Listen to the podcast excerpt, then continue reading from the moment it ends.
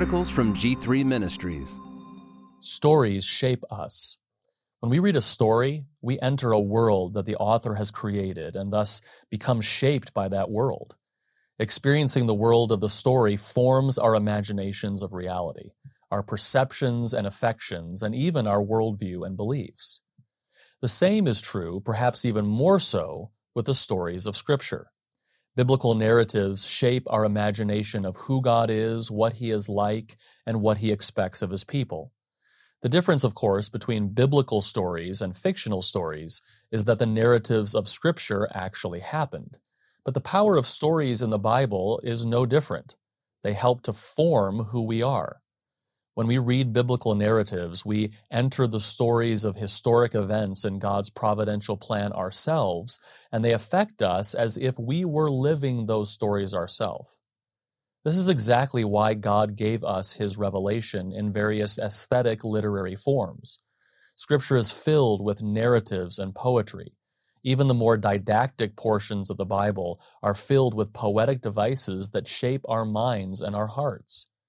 God the Holy Spirit, carrying along men of God, inspired the stories of Scripture. He literally breathed them out in order to form us into the people He intended for us to be. The aesthetic forms of Scripture provide a way of communicating God's truth that would be impossible with systematic statements of fact alone. Since God is a spirit and does not have a body like man, since he is infinite, eternal, and totally other than us, God chose to use particular aesthetic forms to communicate truth about himself that would not have been possible otherwise. These aesthetic forms are essential to the truth itself, since God's inspired word is exactly the best way that truth could be presented. There is a reason the Bible calls God a king, rather than simply asserting the doctrinal fact of his rulership. There is a reason the Bible calls God a shepherd, fortress, father, husband, and potter, rather than simply stating the ideas underlying these metaphors. These images of God paint a picture that goes far beyond mere doctrinal accuracy. They communicate something that could not be expressed in mere prose. They shape our imagination of who God is, both expressing and shaping right affections for God, which are central to Christianity. All of these realities emphasize the need for all Christians to regularly read the Word of God, immersing ourselves in the Word, all of it, but especially the stories and poetry, helps to grow us in our knowledge and love of God and to live in a way that brings Him glory. It is important to regularly read all of Scripture. However, sometimes it might be helpful to give focused attention to the narratives and poetry of Scripture this could be helpful for any Christian. Spend some dedicated time slowing down and really immersing yourself in the Bible's stories. But it could also be helpful, especially for young children who might not be ready to read through the whole Bible in a year, or for times of family worship where attempting to read through the whole of Scripture in a year might be too much. This is why I created the five day Bible narrative reading plan and guide. I have created a 52 week Bible reading plan that focuses only on the narratives of Scripture, along with all of the Psalms and Proverbs. Further, the plan schedules readings for five days per week, giving readers the weekend to catch up if they fall behind. Additionally, I have also created a 52 week catechism, compiling focused questions and answers from historic catechisms like the Westminster Shorter Catechism, the Heidelberg Catechism, Benjamin Keach's Catechism, and Charles Spurgeon's Catechism.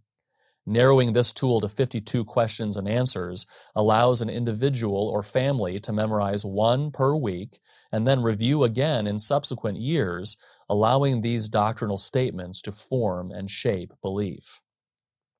In the devotional guide, I have provided notes, summaries, and questions for personal reflection or group discussion.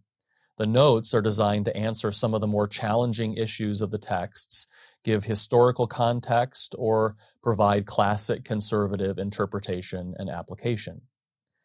Finally, each week of reading also has a passage of scripture to memorize and a hymn to sing both of which usually correspond to the primary themes of the Bible readings, the catechism, or both.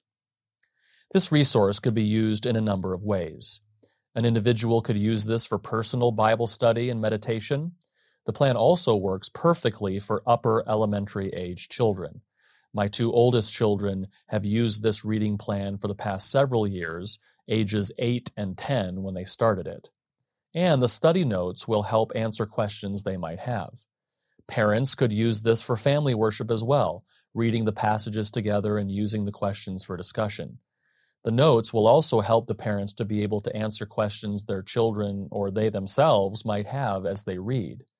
Or a whole family could read through the plan together, parents and older children reading the passages individually earlier in the day and using the memory passages, hymns, catechisms, and reflection questions during family worship.